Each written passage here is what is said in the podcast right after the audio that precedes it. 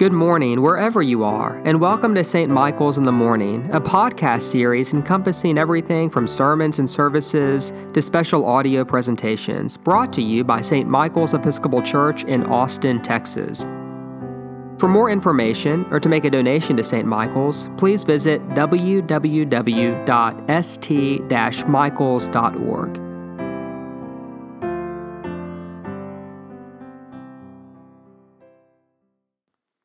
Hey, friends, happy Easter week. My prayer is that you're finding a renewed sense of hope and meaning and really a spirit of celebration now that our Lenten observance has ended. I think it's safe to say we all ended up giving up a lot more for Lent this year than we anticipated. And for me, I feel some relief and a renewed sense of hope um, now that we're entering a season where the focus is the resurrection of Jesus Christ and the hope and meaning that Christ's resurrection brings to our life and to our world, Easter is such a wonderful time to renew our faith. And when I say that, please don't misunderstand. This isn't the time to renew our idealistic vision of who we can be when we're trying really hard to be a good Christian or the time to renew our effort and to try a little harder as if our laziness were the main culprit. And I'm not even saying it's a good time to renew our optimism and to look on the bright side of life. No, Easter is a wonderful time to renew our faith, our trust, our reliance, our rootedness, not in what God would have us do for Him, but rather in what God in Christ has done for us by rising from the dead and conquering sin and death and making us a new creation. And so for this week, our theme will be what I'll just call resurrection faith. And so let's start by hearing Mark's account of the resurrection and by looking at the experience of those women who went, went to the tomb that first Easter morning. A reading from the Gospel of Mark, chapter 16, verses 1 through 7. When the Sabbath was over, Mary Magdalene and Mary, the mother of James, and Salome brought spices, so that they might go and anoint him. And very early on the first day of the week, when the sun had risen, they went to the tomb. They had been saying to one another, Who will roll away the stone for us from the entrance to the tomb? When they looked up, they saw that the stone, which was very large, had already been rolled back. As they entered the tomb, they saw a young man dressed in a white robe sitting on the right side, and they were alarmed. But he said to them, Do not be alarmed, for you are looking for Jesus of Nazareth, who was crucified. He has been raised, he is not here. Look, there is the place they laid him. But go, tell his disciples and Peter that he is going ahead of you to Galilee. There you will see him just as he told you. Here ends the reading. So often, whenever we think of faith or imagine people with a strong faith, we picture some superhuman quality that bubbles up in us as the Spirit of God makes us brave, bold, willing to dare and to fight and to conquer some obstacle, be it an inner obstacle or an outer obstacle, in the name of God. And I certainly can see that there are moments in life when such a faith seizes us. But of course, this type of faith, I'll call it a Red Bull faith, on the outside it's tough and convincing, but on the inside it's actually fragile and it's not very durable. Red Bull faith has its place, perhaps as a necessary stage we all pass through or a land we visit from time to time. But that high octane faith is not the normal stuff of the everyday Christian life. And that's why I love Mark's account of the resurrection. He has this great way of reminding us that a strong faith on our part is not a prerequisite or even a requirement for the grace of God to break into our life. Because the resurrection of Jesus Christ from the dead is not about our faith, but about Jesus' faithfulness. And there is a big difference between the two. Because here's the thing Mark is very clear. The women in today's gospel, they didn't venture to the tomb that first Easter morning filled with an overwhelming sense of faith. In fact, Mark goes out of his way to tell us that faith is precisely what all of Jesus' disciples lacked.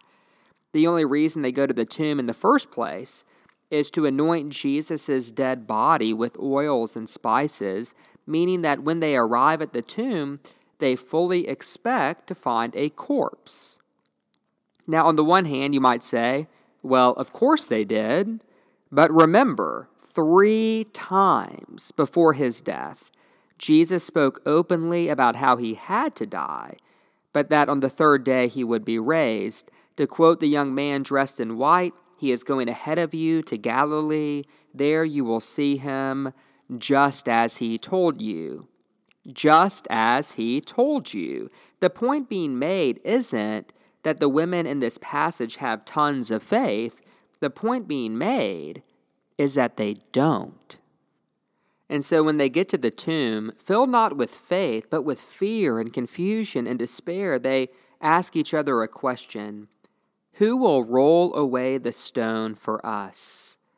It was a large stone that stood between them and their Lord, and that stone was too heavy for them to move themselves. And so I think our exploration of resurrection faith begins with a very honest question, and that's when have we asked that same question these women did? Or maybe how are we asking it right now? Who on earth can roll away this stone? And to be clear, I'm not talking about a physical stone, but an emotional stone, a spiritual stone, a relational stone, a metaphorical, heavy something that threatened to stamp out your faith, something so overwhelming, so scary, so large that you knew you couldn't move it yourself. Jesus' death, metaphorically speaking, was that kind of stone for these women. They loved Jesus so much and had literally left everything to follow him. And so to lose Jesus in the most tragic of ways, that experience wasn't just heavy, it was crushing. And the four gospel accounts unanimously imply that it left all of Jesus' disciples with very little faith. And so, what in your life feels heavy at the moment? Is it the lack of freedom, the uncertainty about the future? a fear of getting sick. Or maybe your stone has nothing to do with the coronavirus. Maybe it's a sin you can't shake, or a person you can't forgive, or a person who won't forgive you. Was there something that happened to you or to someone you love that, hard as you try, you just cannot accept? Because as you listen to these words, I know that there is some stone that you carry, a heavy something that weighs you down, that makes faith hard. And so here's what I want to say about that you are not alone. You may feel alone. The stones that weigh us down, they always make us feel alone, but that doesn't mean you are alone. Everyone has their stone. You see, there's a heaviness that we must all confront eventually. And the deepest question that the human heart will ever ask is always who on earth can roll this massive stone away? Who can heal the pain and open the tomb and make right the million things in our world and in our life that have gone wrong? Who will roll away the stone? Perhaps you've heard it said, God helps those who help themselves. The meaning of Easter is precisely the exact opposite that God saves and heals people who have no power to save and heal themselves. Because resurrection faith is not about our belief.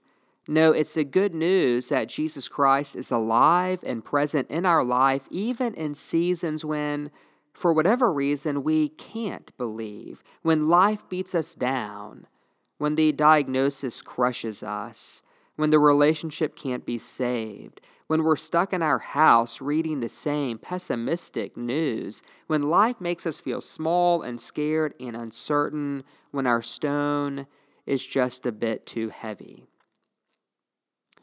There's a great story about a young couple, and it was their first night at home with their second child. They had just left the hospital.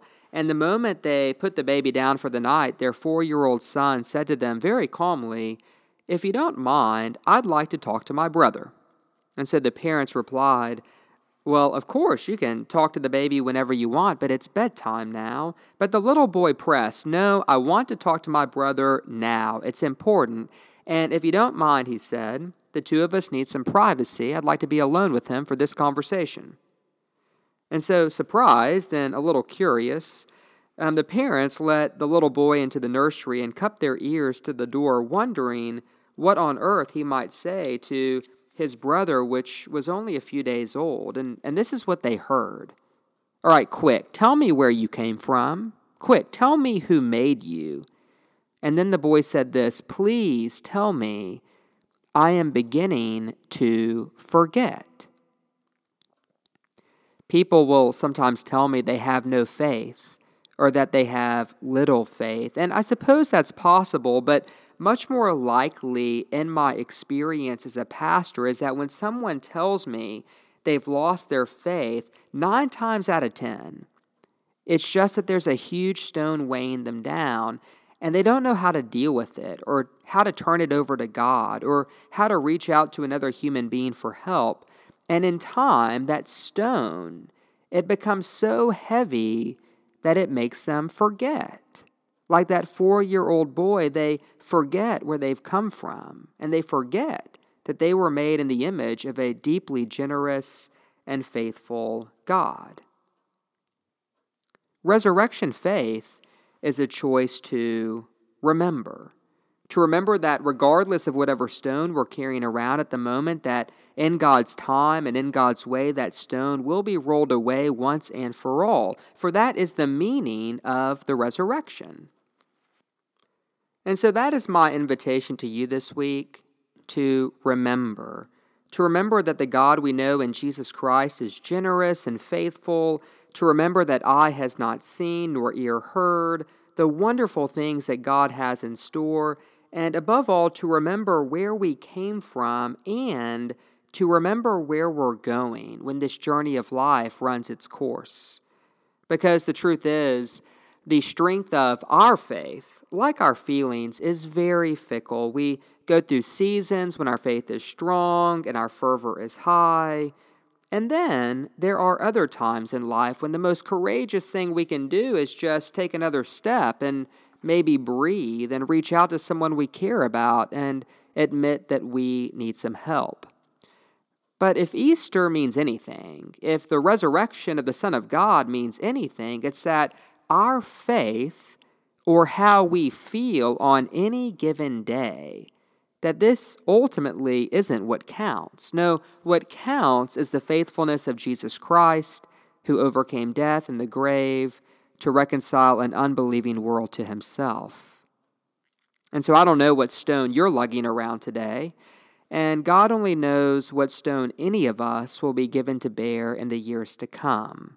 I do know that life is sometimes really hard and heavy and so, if for whatever reason that happens to be you today, I just want to say thank you for listening.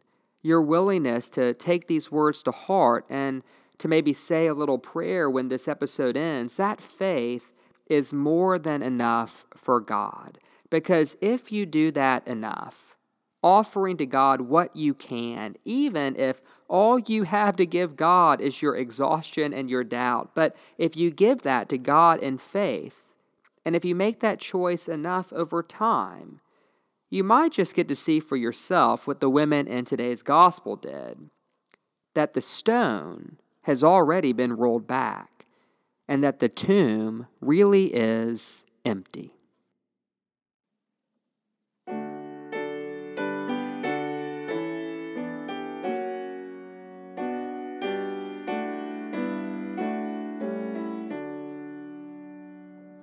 Take my life and let it be consecrated, Lord, to